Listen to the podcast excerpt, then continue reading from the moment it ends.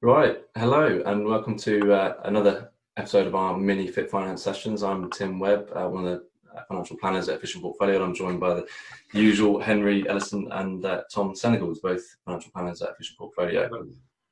Yeah. So uh, this week, I mean, really, it's quite a difficult uh, thing to find a more pertinent or pressing uh, thing to talk about over and above everything else. I think 2020 is is the year of, of, headline making year, um, to say the least. So, um, yeah, there's a plethora of things, plethora of things going on out there at the moment. Um, one of the things which we picked out in particular, though, is, is the reopening of, of shops, in particular in uh, um, and retail sector in general, gradually in the UK, and uh, and property prices. Um, so, which is what well, normally everybody's favourite topic, particularly down the top, down the pub. Um, so, you guys, Henry, let's uh, throw it over to you first of all, shall we? What are your thoughts, generally speaking, on uh, on those things? On those things, well, on um, a couple of interesting things that I've just I've been musing on about property prices uh, recently. Um, possibly because I'm selling my home at the moment, so it's sort of it's it's forefront of my mind. And actually, it looks like we're going to exchange very quickly, and we haven't had any haggling, sort of post coronavirus haggling of the price, which is which has been good for me interestingly, I was talking to our next door neighbour, um, who's also put his property on the market. And I, my initial feeling was that coronavirus was going to cause a huge amount of nervousness, panic in the market. Certainly, some mortgage rates are being pulled. You can't get the 90% loans that you could before the before the virus hit. Then actually, he found that his property went on the market, and within a week, he'd had almost 20 viewings. It went to sealed bids, um, and and and properties sold. So it actually seems that the property market will have come through this whole, or this thing stand, the property market will have come through this whole coronavirus relatively unscathed and actually fairly buoyant.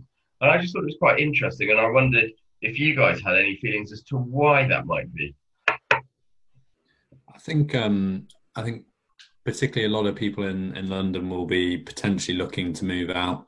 Um, I think there's a lot more demand for outside space and, and things like things like that. And I think really any uh, they they released figures about GDP and how it's twenty percent down in April and things like that. A, a lot of that won't actually bite for a while. So it's if things do go badly, then I don't think it will be for um, a few months until people lose jobs or um, don't have as much money in their pocket or can't sustain mortgages at, at, the present values, then then everything I think will stay stay the same. And I think a lot of people it's um, it's allowed them to sort of re-evaluate where they are and where they want to live. If they're, if they're living somewhere and they've spent the last few months cooped up somewhere they don't want to live, then they're probably very keen to move. I think any valuations will be dependent on kind of where we are in in six months time. I think some some figures out there in the market they're saying market could only be down three four percent. I think nationwide said it could be down about 15 percent. Um, so i don't think it's going to be a massive crash but i think if there are some you've seen quite a few companies laying people off now um, cutting jobs. If that is sustained then yeah it'll, it'll have an impact on the market but i don't think you're going to see potentially a 2008 crash to property prices. Yeah. You just might see some of the. It's like anything; things get ahead of themselves and then then come back. So it might just be flat for a while or slightly subdued in, in the short term. Um, but where we are long term, it's an asset at the end of the day. It's just like holding shares or bonds. It's if you hold on to it over the long term, it, it doesn't really matter. It's interesting what you say actually, because my next door neighbour, I live in Oxford, um, and my next door neighbour had said that at least two or three people had come up from London um, to have a look around specifically because they'd had enough, and the whole coronavirus had shown that living in a flat in the middle of the middle of London with no garden or outside space to talk of wasn't really how they wanted to live their life. And also, I suspect that now that it has been shown that many professionals certainly can work from home relatively easily and perhaps are more productive and more efficient in working from home. You kind of think that that whole idea of moving to to the office block is going to be less of a thing in the future. Actually, more people then want bigger houses with more space so they can study at home or um, just a garden or a garden that they can put a garden shed up and work from. Um, and the, the length of time that it takes then to go on the commute is, is going to be less relevant. Um, I think, yeah, I think, I think Sorry, you go, Tim. As I said, yeah, well, sort of just tagging on really, I think there's yeah, it's twofold, isn't it? I think this initial well, surge, if you like, or, or continuation of people just buying and selling. One will be just people that wanted to do so prior to the lockdown, just continuing on their plans. But two, you say, both of you said how people actually, you know, people I think are going to reevaluate how close they want to be to people moving forward, whether or not they want to live in the city anymore. Um, and throughout this period has been a test as to whether or not they can continue to work in the same fashion, um, but actually not necessarily needing to be physically, you know, around, around so many people, etc. I think there'll be a last, a more lasting or longer lasting social impact, which obviously will in turn will, will affect the prices and things. But um, I guess it's, it's, people's sentiment, isn't it? What they're keen to do and, and less keen to do moving forward as a result of all this. Yeah. I think it's an acceleration of trends we were seeing already. Where I mean, um, we're based in in Rutland, and we see lots of people moving up here and commuting down to London and just going in once or twice a week. And I think even uh, ourselves, we we use an office down in London, just go down for meetings as and, as and when we need to. And I think there's going to be a an acceleration of that trend. And if you see governments increase expenditure on infrastructure and reduce train times and things like that. And um, uh, I think, yeah, you'll see more people going, it's okay to work from home and have a bit more space and only go into London for, for things that they need. Hmm. It's all good. It's all good. And then, and then what shopping, Tim? Was that the other thing you were talking about? We all, is, are we all going to go shopping now? Now we've, we've bought a new house. Mortgage rates are obviously down, so there's a bit more money in our pockets. Is it time to be heading out to uh, to Primark and um, well, I topping up my wardrobe. I saw some people camping outside of Primark. I think I think for this morning when they opened. yeah, tents up and everything. Um, I mean, I certainly won't be, but uh, uh, yeah, I mean, now that people can do again, it's just what people are willing to do. I think there's there's going to be a disparity between what's actually, you know, what's what you're allowed to do under you know the rules as they gradually get um, loosened, and then what people are actually willing to do. Uh, I think people are more you know, I think that the, the cautious hammer has been uh, smacked down so much, rightly so, over the last couple of months. I think just by saying, oh, look, you know, you can actually go and do these things I, I don't think that's going to translate to everybody suddenly wanting to go out and, and do them. Um, but yeah, clearly there will be an uptake if the people are willing to to pitch up a tent outside of Primark. I'm sure, I'm sure there's definitely going to be some uh, some demand.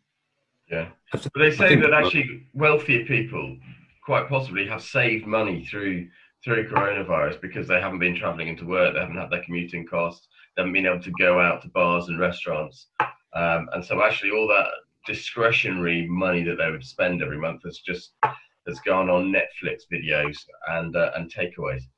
Um, so actually there probably is quite a lot of pent up demand and money sitting on on savings accounts waiting to be uh, splurged. Yeah. Indeed. The government will want want us to spend as well. I think that's why you're seeing the Chancellor and Boris doing all their sort of PR activities of getting people out there because it's it's a spiral, isn't it? If if everyone sits on their money, you, you've got a scenario like Japan where Japan lost a decade or two because um, they became very cautious and then everyone stopped spending money and in in order to progress, everyone's kind of got to get out there and in some ways do do their bit to support local businesses and, and things like that and and hopefully you, you, maybe see some of local businesses doing better and there's a an attitude away from big chain stores and, and things like that and majority of the economy is propped up by those businesses um, yeah much like a lot of our clients but um, yeah it'd be interesting to to see see what's going on maybe there'll be less camping outside primark if everyone's on furloughed but um, we'll we'll see where we get to. We'll see. Yeah, no, absolutely. Well, obviously, I mean, boiled right down, an economy is just built off microtransactions, isn't it? People buying, people selling. Um, you know, you buying something off somebody else is their is their income. If no one's doing that, then an income's going to drop, and you know it's going to it's going to spiral out of out of control. Um, some an interesting thing I was checking there, moving into the equity space and, and airlines. Obviously, airlines have um, tanked quite understandably so, um, and from a retail investor's perspective, a lot of people have seen that as a good uh, investment opportunity. But I read actually that I think it was between 70 and 75 percent of the majority of airlines' uh, revenues are from business um, business flyers, businessmen and, and, and ladies um, flying around the world, obviously doing meetings and whatnot.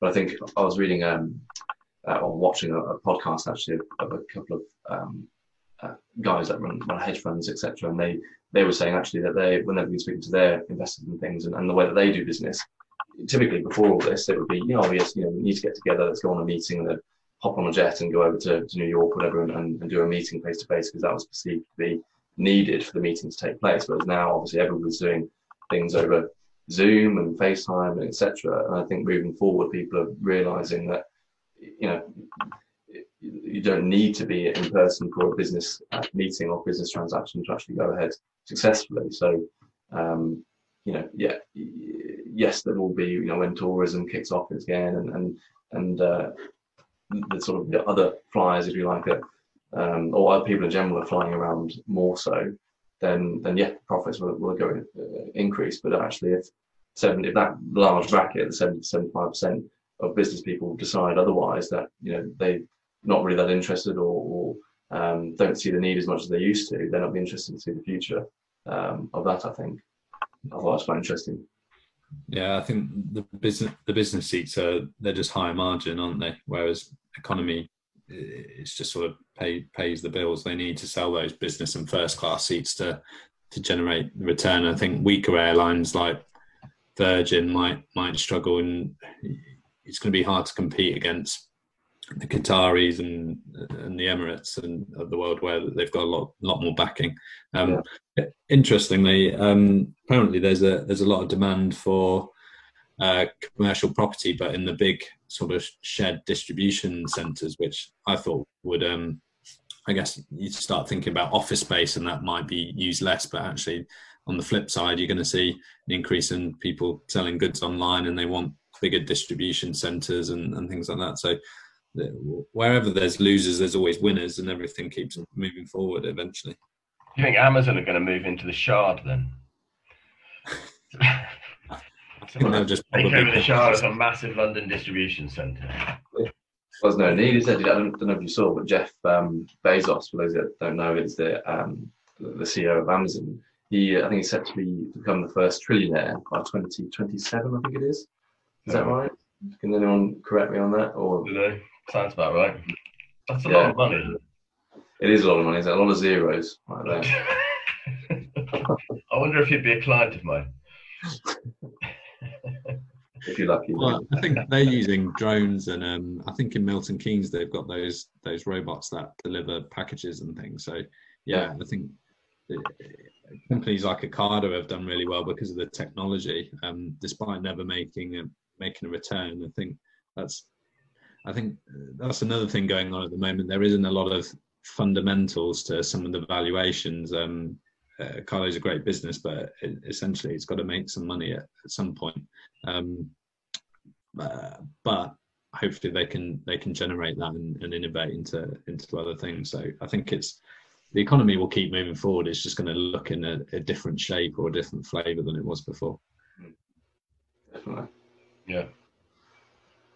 Excellent. Okay. Well, some interesting thoughts there. Um, well, if you guys have got any questions or comments or anything that you want to add from, from what we've said today, then, then feel free to uh, pop us a, a message or, or, just comments. I think we'll be popping this up on, on LinkedIn as a, as a, as a link. So, uh, yeah, feel free to, to get involved and um, hopefully we'll speak to you next time. Thank you.